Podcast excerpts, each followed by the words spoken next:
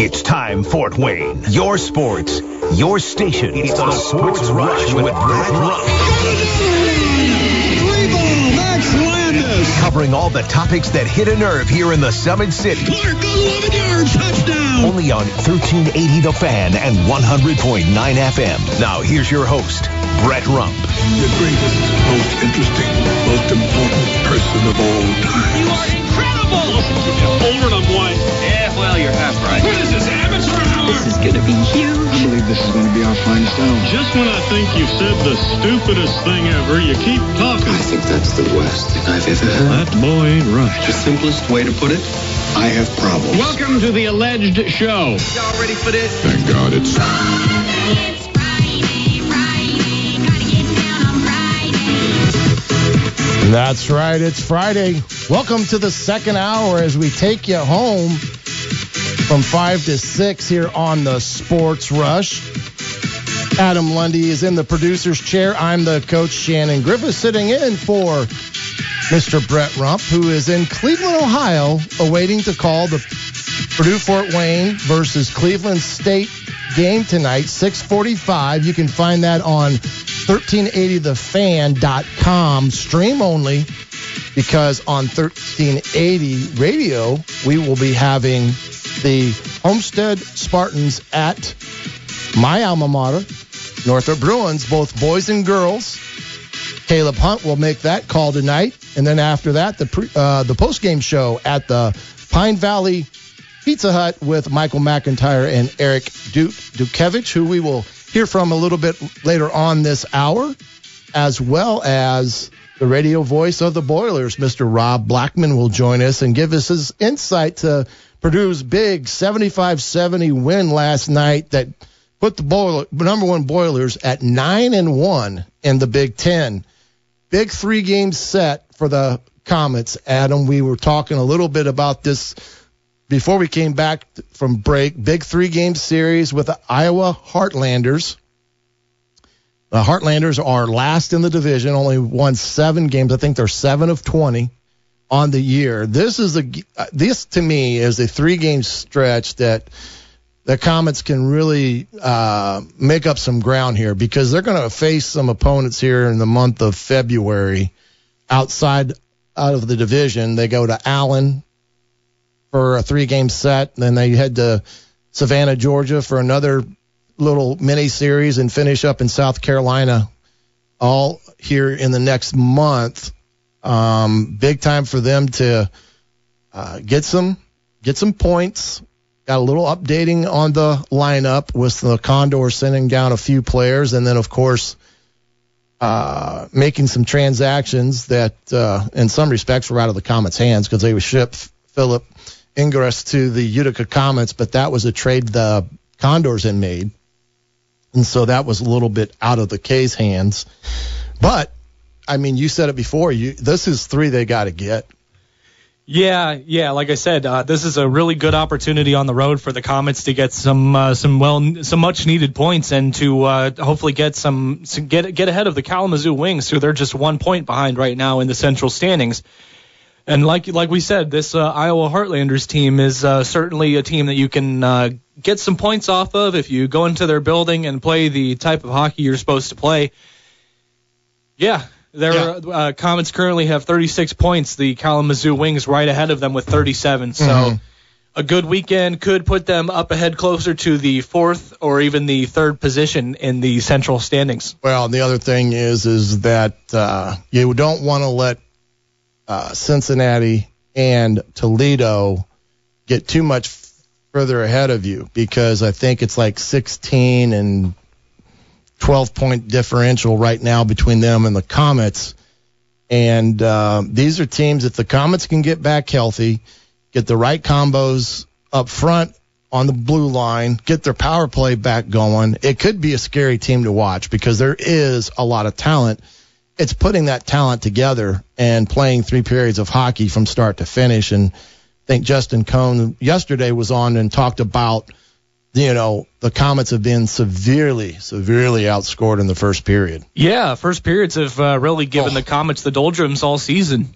Um, and then you have to uh, dig yourself out of a hole Yeah. for you know the rest of the that- second period, and then you're fighting in the third, and Yeah. yeah, and then you tire yourself out fighting to get that first uh, point back. Right. And you can't do that against teams like Indy or Cincy or Toledo. They're just they're they're good hockey clubs that know how to sit on the league and you know, for these three games you can catch our friend Shane Albahrani with all the action on WOWO.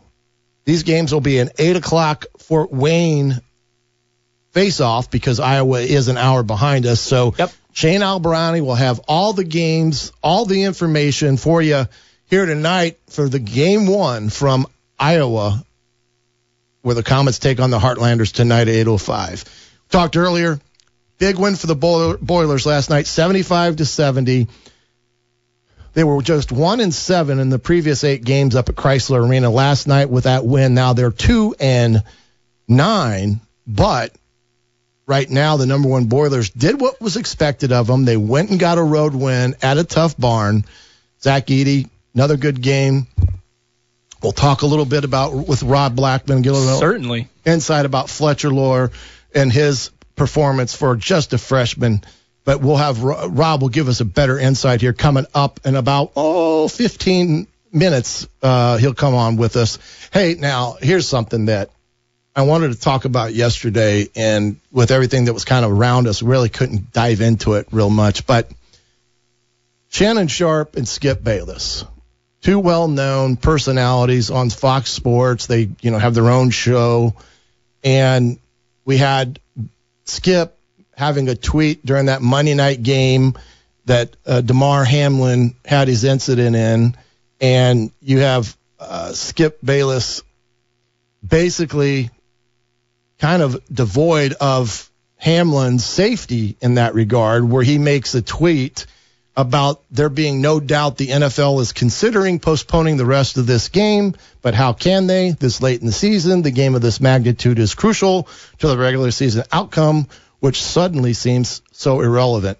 And there was a ton of backlash on that tweet alone. Yeah. That multitude of people were calling for Skip Bayless to be fired from his appearance on Fox Sports.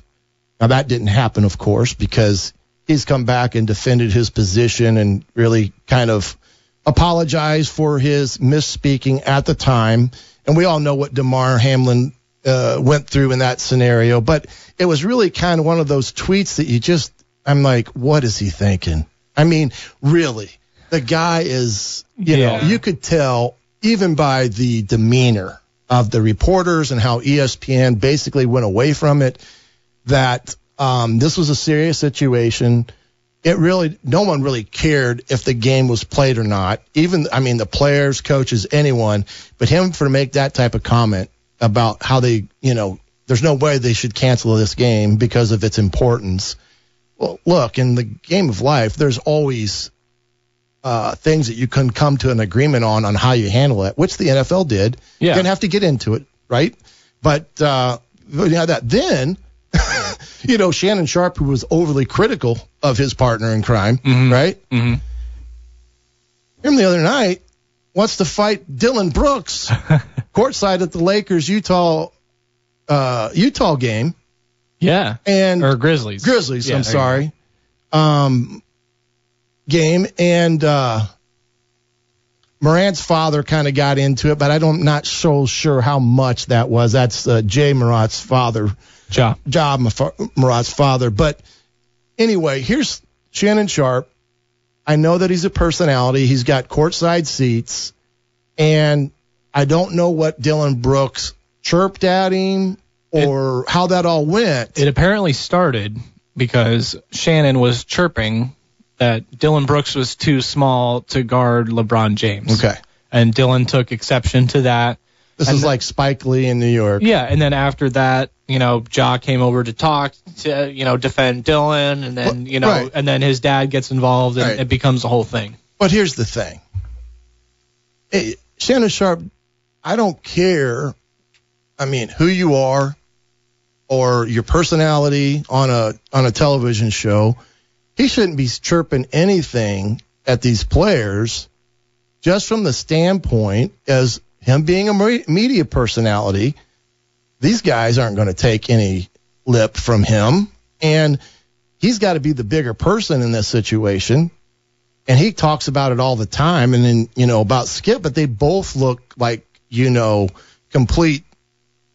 I cannot say it No. um, on the radio, but I'm not sure how you don't do something a little radical in that situation. I'm not saying fire them, but maybe you suspend them a week or so, take them off air. No. I I mean, all publicity is good publicity. Well, I understand that, but here's the situation. And this is where I get it burns me up a little bit at times. When you guys when you have guys like these two making doing commentary every single day and at times maybe getting a little personal with some of their critiques whether it be athletes or or organizations or things. And that I understand that's going to come with the territory. But for when you start when you get outside that bubble you need to be a fan and not say anything.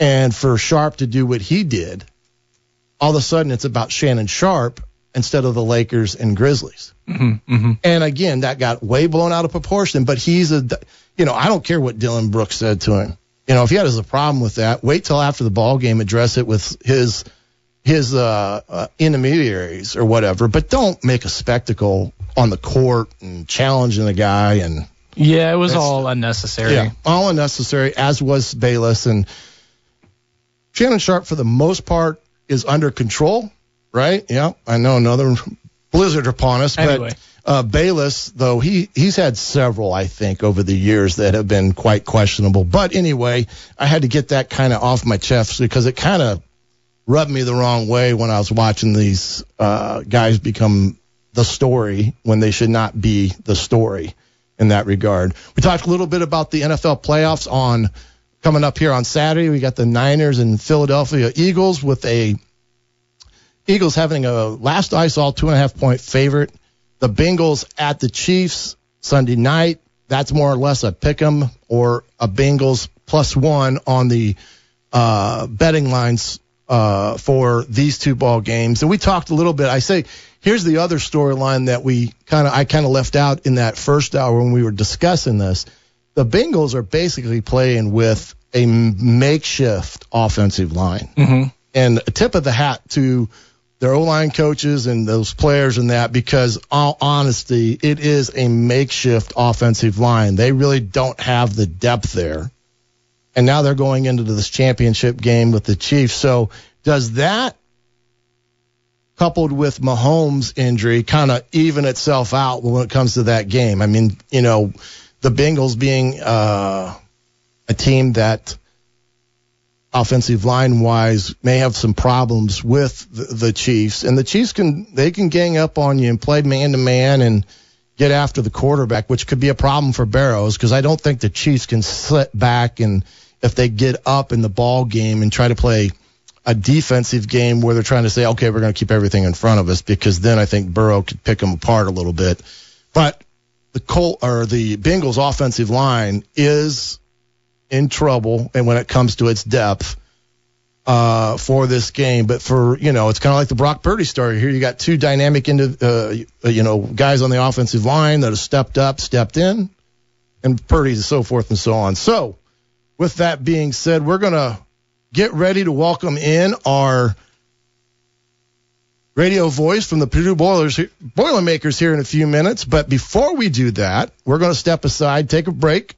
We'll be right back here on the Sports Rush on 1380 The Fan, 100.9 FM.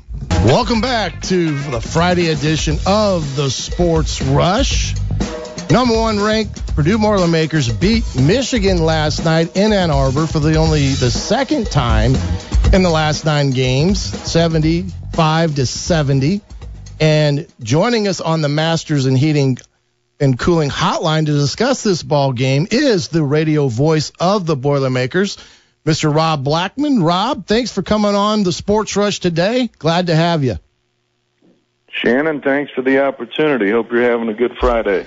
Well, you know, over here we're getting some more snow, which uh, we're trying to figure out where it's coming from because you know weather weather people right now are not too well liked in some areas for their mispredictions of how much snow, but uh, we're doing okay over here in Northeast Indiana, and I'm sure that the Boiler faithful are feeling a lot better today, having getting having gotten by the Wolverines up there at Crisler Arena. Yeah, you mentioned it uh, when you brought me on there, Shannon. It's been a difficult, uh, difficult place for Purdue to win, uh, Mhm. especially the last uh, last eight to ten years. Um, and I, I harken back to even last year's game when Purdue uh, didn't just lose but got blown out. It was the only game last year where Purdue was not in the game, uh, wasn't even close. So.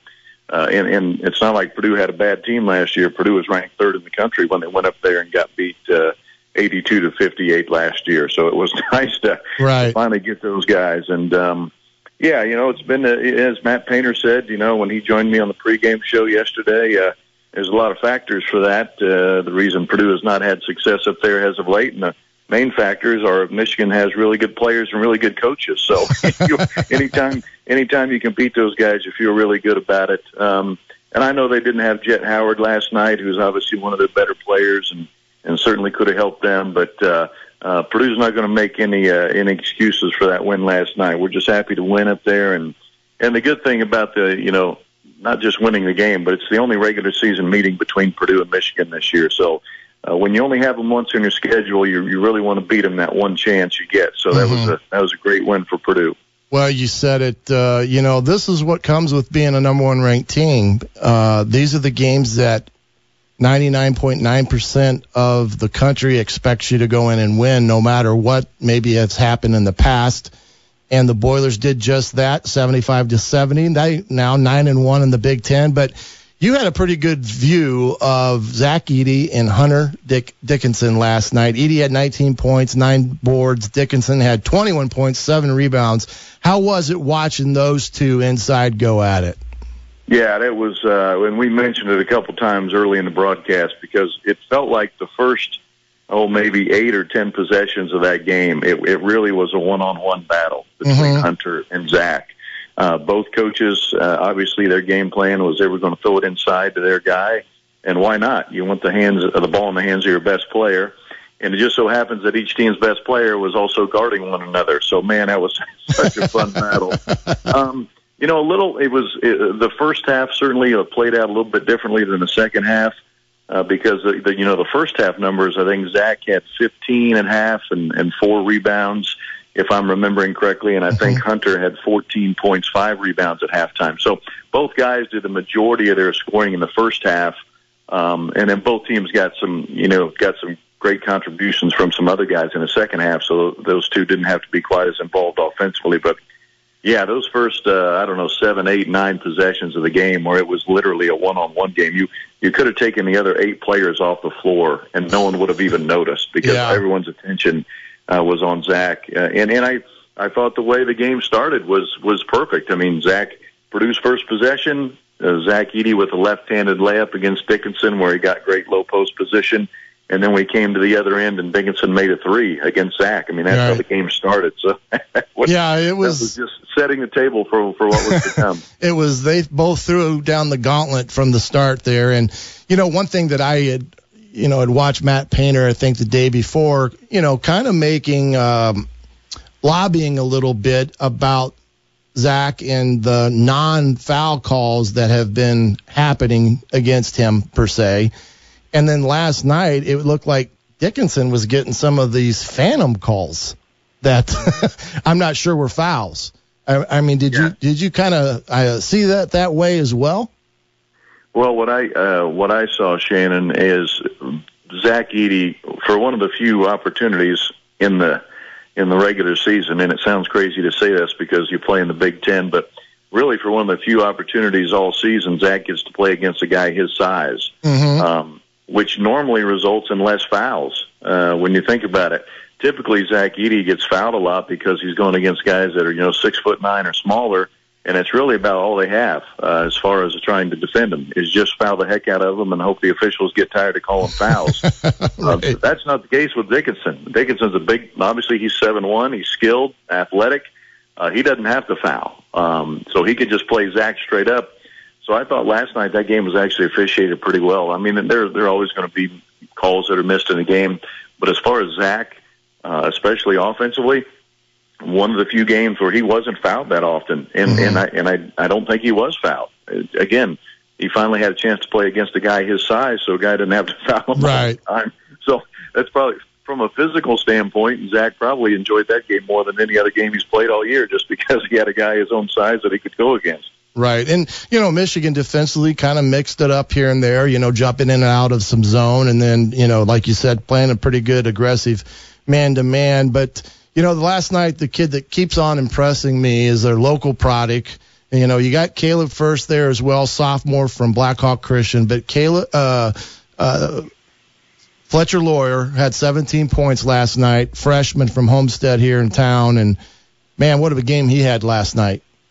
Yeah, and boy, the one thing that he's really, I think, surprised a lot of folks with Shannon is his ability to score at all three levels. Mhm. I think everyone knew coming in, at least from a Purdue standpoint. Now, folks at Homestead, they might have already known this, but from a Purdue standpoint, I think the uh, the narrative on him was a was a three point shooter, and that's what he was going to be. Uh, more like a Ryan Cline or a Ryan Smith of days gone by at Purdue, uh, which he's proven to be much more than that. I mean, his ability to drive the ball and get to the basket, uh, to shoot the the pull up 12 and 15 footer, to shoot the floater. You know, he made a floater last Yes, night he did. and he's not uh, but he's he's not physically imposing. Like when you look at him, uh, he he looks like a college freshman, still a little Mhm. skinny, still has a little baby face to him. He just doesn't look like a guy that should be able to do those things uh, at, at the Division One college Big Ten level. But man, is he a, such a skilled offensive player Oh. offensively. Um, and and you know, it's we also talked about this on a broadcast. I know he finished up his high school career at Homestead, but remember he started up in Clarkston, Michigan. Mhm. Uh, so he does, you know, a lot of friends and family from that from that area, and he. Uh, it seems like at least in the first two opportunities he's had to play the Michigan schools, Michigan State and Michigan, uh, it's it's like he's uh, he's he won he has something to prove against those guys. So, hmm but man, yeah, was he? Uh, boy, is he? He's he's been even better than advertised, and what a what a luxury it's been to have him on our team. Well, he's a special kid, and you know you're absolutely right. You know, first couple of years, uh, you know, when he was at Homestead, he kind of went about his business in a quiet way, and then you look at the line scores, and he's got 20, 25, and all of a sudden he's kind of the the been the go-to guy for them, making some critical shots as they went on, and I think that's what Purdue's now seeing is you know he just handles his business. He plays hard. You know, he's got that basketball blood in him, I guess you could say, from his dad. And but uh, I was thoroughly impressed with his effort last night in such a big game. That's you know that to me shows you right there that he's got that it factor, I should say. Well, and the Fort Wayne folks know this, but he averaged 27 a game as a senior last year. So, you know, you're, you think about high school basketball where the game's only 32 minutes long to begin with. If you're Mhm. averaging 27 in a 32 minute game, Right. you're, you're a pretty good player offensively. But yeah, again, the, the biggest, again, uh, I'm just from a, from a Purdue fan standpoint, then that he is not just a, he's not a one trick pony. He's not just a three point shooter. He can score at all three levels. And he's actually a very accomplished passer. You know, he has a, a roughly a three to one assist to turnover ratio. Uh, He's a very good passer and, and he doesn't turn the ball over. So he is, from an offensive standpoint, he's about as good as it comes for a true freshman. Uh, he's going to be good good leader on the court for years to come and run the show for Matt Painter and uh, it's good to see local kids do well. You know, one other thing is, you know, last night from the foul line, that was kind of the big differential. Purdue was 80% at the end of the ball game, and uh, Michigan was only 64. And in a five point game, you can kind of see that played to be a big part of that ball game last night. Yeah, you mentioned that Purdue went 16 to 20 at the free throw line, and uh, and, and they boy, those free throws late in that game were one and ones. Uh, Mhm. let's not forget that those are those are tricky making those one and ones. Right. and not, you're not quite as comfortable as you are in a two shot free throw, but. Uh, Brandon Newman obviously had the biggest two of all there, those last two with just over five seconds to play. But that's been uh, that's really been a constant theme for Purdue at the free throw line in the last uh, six, maybe seven games here, all Big Ten games. Uh, Purdue's uh, team free throw percentage has been around 82, 83 percent, which is an exceptional uh, number for a team. Um, and I, I also, um, as we're talking here, I'm thinking about the game last night, and it, I'm reminded of myself that uh, that Zach Edey missed an early free throw very Mhm. early in the game. So there was one of your misses coming basically two minutes into the game. So, but yeah, I don't know uh, what's gotten into Purdue here since the conference season has started, but as a team, they've been a very good free throw shooting team. Well, and you have to in this time of year as well. And got Michigan State coming up on Sunday, and then the big in-season battle with IU on Wednesday night. And Rob, I really appreciate you taking some time here today to join us here on the Sports Rush. Best of luck to you and the Boilers here in the next couple days, and uh, hopefully the weather stays out of the equation for people to get to and from games. I uh, will have our fingers crossed on that. Shannon, thank you for having me. Yes, that's Rob Blackman, the radio voice of the Purdue Boilermakers basketball team. Big win over Michigan last night, 75 to 70. We're going to step aside on the Sports Rush on 1380 The Fan, 100.9 FM. Welcome back to the Sports Rush here on Friday. One more day, and we're into the weekend. And uh, we missed him yesterday on the Sports Rush because his boss, I could say, kind of stepped in and took over for him for uh, Parkview Sports Medicine. But uh, we need to bring in Mr. Eric Dute Dukevich joining us on the Masters Heating, Cooling, and Hotline so we can get the top five boys and the top five girls basketball before we head out to Homestead and the big game between Homestead and Northrop, both girls and boys. Caleb Hatch is in, awaiting for us to send it to him. But Dude, how you doing, my man? I'm doing good. Been a busy couple of days around uh, PSM, and uh, good to be on here with you a little bit later than normal. But uh, I think Tommy held down the fort pretty good last yesterday, and uh, glad to be here with you last. Well, not almost basically the last night of the regular season, so should be should be a fun one again tonight uh, with all the high school basketball around the area. Yep, and you know we're with the game tonight. We're going to cut away a little bit earlier than normal, but we wanted to get the top five on both sides of the of the aisle. But let's start off with the top five girls coming in at number five this week, dude. Yeah, we'll go ahead and start with the girls team. Number five, uh, cracking the poll for the first time this year. We go up north to the Angola Hornets. You know, this is a really interesting team here. This is a team that has won three straight. Um, they're 11 and 10 overall, 7 and 3 in the NECC. But how about this? 6 and 1 since we turned the calendar to 2023. They were 5 and 9 in 2022. So they finished their regular season finale. Their game against Belmont was canceled on Wednesday. Uh, now they head into the sectionals with Car- Kylie Carswell averaging 13 points a game, Macy Overland 10 points. Uh, really nice into the season for Angola. They check in at number five this week. All righty, let's go on to number four. Number four, we have find the Snider Panthers. Here's a team that's 17 and four, six and one in the SAC. Still have an opportunity to clinch a share of the SAC tonight with just if they win and Homestead wins, then uh, we have a three-way tie across the top of the SAC. But four straight wins, 13 of the last 14 for Snider. Uh, really have just looked really good all season after kind of a slow start. Um, and enough, more big wins over the week with Northridge, Concordia, and DeKalb. Now they faced up. They get a bye in the sectionals. Uh, Jordan Poole and Janaea Donahue have definitely led that Lady Panther squad at number four. And then uh, number three for the girls this week. Who we got on the uh, th- three spot? Number three, we find the Warsaw Lady Tigers for the very first time this season. You know, a little on the outskirts of the 1380 listening area, but a team that just clinched back-to-back Northern Lakes Conference Championship. They're 14 and 0 in conference the last two years, with 17 straight dating back to 2021. This is their first repeat of the conference title uh, since 2003 and 2004. Um, really a solid team. And check this out. Three girls averaging more than 12 points a game. A sophomore in Brooke Winchester, a freshman in Brooke Zartman, and freshman in Jocelyn Bricker. So that team is going to be good for the next couple years to come. So watch out for those Warsaw Lady Tigers as they're in the Concord sectional next week. Yeah, always, Warsaw always has some good products over there. How about at the number two spot for the girls? Number two, we head back to the SAC and find the Carroll Lady Chargers. I tell you, this Carroll team is is maybe the team to watch in this in this postseason coming into sectionals. They're six straight wins, sitting at fourteen and six. So they were eight and six just a couple of weeks ago. Uh, six and two in the SAC can can wrap it up tonight at seven and two, just behind the leaders. Um, but you know they big win over Penn over earlier the last Saturday. They beat Northside and Southside in the last week.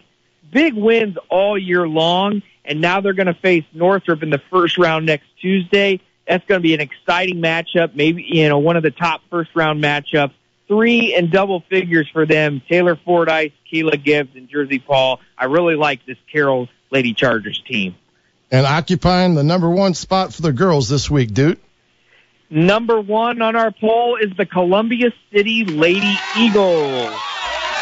I tell you, 19 2, 6 0 in the NE8. They can win their back-to-back NE8 title uh, tonight, uh, uh, in in a big win over Northrop on Tuesday. They, you know, a top 10 battle in Class 4A, winning on the road against that Northrop team was really impressive. Molly Baker with the go-ahead basket with just 30 seconds left, and then uh, free throws down the stretch to hold on. A six-game winning streak, and you know here again they're going to play Homestead in the first round of sectionals. You got a top 10 matchup in the Huntington North sectional in Class 4A on Tuesday. Uh, it's crazy how those ping pong balls fly, but uh, Columbia City, one of the top teams all area uh, in our area all season long, finding the number one girl spot this week in the top five poll. Pretty good. Top five there. And my adopted hometown of Columbia City representing. um, Yeah. Let's switch over to the boys now. Coming in at number five on the boys poll this week. Yeah, well, look at the boys. Number five, we got the Adams Central Flying Jet. What a second half of the season it's been for AC. Nine straight wins after a one and four start. They're sitting at ten and four, three and one in the AC. AC averaging sixty points a game. Uh, wins over Eastbrook and number thirteen Manchester last week. A big one tonight for them as they face Heritage. Heritage is leading the conference, uh, and and this could really help decide the ACAC down the stretch. A lot of games yet to be played, but a big one tonight uh, for them. Fremont on Tuesday, Leo on Thursday. Uh, this Adams Central team is starting to put it all together uh, and winning uh, in the small ball game. Number five, Adams Central. And at number four this week for the boys. Number four, the Norwell Knights. A team we see week in and week out, like we talked about. I mean, just, you know, really quietly going about their business when you think about it. 14 and 2, 4 and 8 in the NE8. They got a big, 4 and 0, I should say, in the NE8. They got a big win at New Haven on Saturday to give themselves sole possession, or they're tied with Columbia City, excuse me. 70.4 points per game, one of the top scoring offenses, led, of course, by Luke McBride uh, who is now second all time in Norwell history and second all time in NE8 scoring history. Uh, congrats to him on all his accomplishments as he continues to move up the charts. And now we find Norwell moving up to number four in our newest poll this week. Pretty good sports teams this year out of Norwell. Number three for the boys this week. Number three, the Homestead Spartans. You know, 14 and 4, more importantly, 5 and 0 now in the SAC. They are in sole possession of the SAC lead after beating Northside last Friday uh, at Spartan Stadium, Spartan Arena. Uh, they beat Columbia City uh, a couple of weeks back. They did lose to Lawrence North on Saturday, but that's one of those top good teams. They're at Northrop tonight, uh, trying to hold the possession of that SAC lead. Uh, you know, they're doing it with defense too, giving up like 47 points per game. They've looked really good. Homestead, number three this week on the poll. Sparty's at three. Let's head on to number two in the boys this week. Number two, we say welcome to the Heritage Patriots. You know, that's what's crazy about this time of year. You start to get these teams in there that we haven't seen all year. Heritage, 9 and 5, but 3 and 0, first place in the ACAC. Why is that? The huge overtime win over rival Woodland last Friday. If you've seen the video on Twitter, Luke Saylor's buzzer beater near mid-court of Sherry Gilbert Court. They also beat Eastside on Saturday at an on, unconference, an out of conference game. They've won three of their last four. Again, the big one with Adams Central tonight. They lost 43 to 36 in the ACAC semis. They're looking to come back. Luke Saylor, like I mentioned, the school record holder. Congratulations to him now as he goes down in the Patriot record books. And finishing off the top five, number one this week for the boys. Yes, uh, this may be somewhat of a surprise, but it is. Remember, this is not a power poll, but we find number one, the Bishop Dwenger Saints. I tell you, this team has kind of come out of obscurity. You know, they have won now two straight wins, won three of their last four. They get a big upset road win at 2A number two Blackhawk Christian on Tuesday. They're sitting at four and ten. They've won three of their last four, so they started one and nine. This is a team that's uh, you know starting to peak maybe a little bit, um, and they get two straight wins, one in conference, so they got their first SAC win over the day. How about uh, Ross, the player with 15 points and 13 rebounds uh, against Blackhawk Christian? So you know this is this is uh, you know a, a, a team that is trying to find its mojo. I think it's got some momentum. This Dwenger team uh, pretty good. And we all know what Matt Kostoff teams can do come tournament time. So start to put your eye on the Bishop Dwenger Saints. Yeah, another great top five poll for both boys and girls. We got coming up tonight the Homestead Spartans and the Northrop Bruins doubleheader, girls and boys. Caleb Hatch, we will join as soon as we are done here. We'll have the call and then the post game show with Dute and Michael McIntyre from the Pine Valley Pizza Hut. If you got time, come on out, say Yeah. so, say hello. Uh, I'm, they may have some swag out there. I don't know. You got any swag? Yeah. well, we'll have to see. Uh, that, whatever my whatever Mac brings is what we you know. So we'll, we'll see. But yeah, a lot of exciting uh, conference matchups tonight. The SAC will be decided tonight. The NE8 will be decided tonight. I think ACAC is already wrapped up on the girls' side, and and NECC will be wrapped up tonight as well. So you know, a lot of important games, Yes. especially when you look next Tuesday. Start sectionals with some more big matchups because we don't seed it in Indiana and we don't we let everybody in and we do ping pong balls so they say so it should be exciting times this is what uh basketball means in Indiana tonight and leading into next week with the start of sectional Well, all you have to do is look outside, and it usually can tell you that we're getting ready for sectional basketball tourneys to start as the snow flies from Yeah. the 1380 studios out here on the southeast side of Fort Wayne. Dude, thanks for joining us today, and uh, we'll look forward to hearing you tonight from the Pine Valley Pizza Hut with Mac.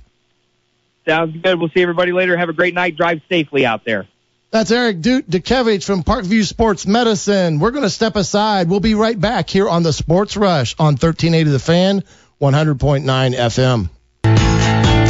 Welcome back to the Sports Rush Friday edition here. We're getting ready to send it out to Northrop as the Northrop Lady Bruins are getting ready to take on the Homestead Lady Spartans in a girls basketball contest. Caleb Hatch will be there uh, to call the game. But a quick breaking news item from the Fort Wayne Komets Josh Winquist appears to be heading overseas as he has been suspended from the team and removed from the roster. Heartbreaking one to lose as he was one of their top scorers.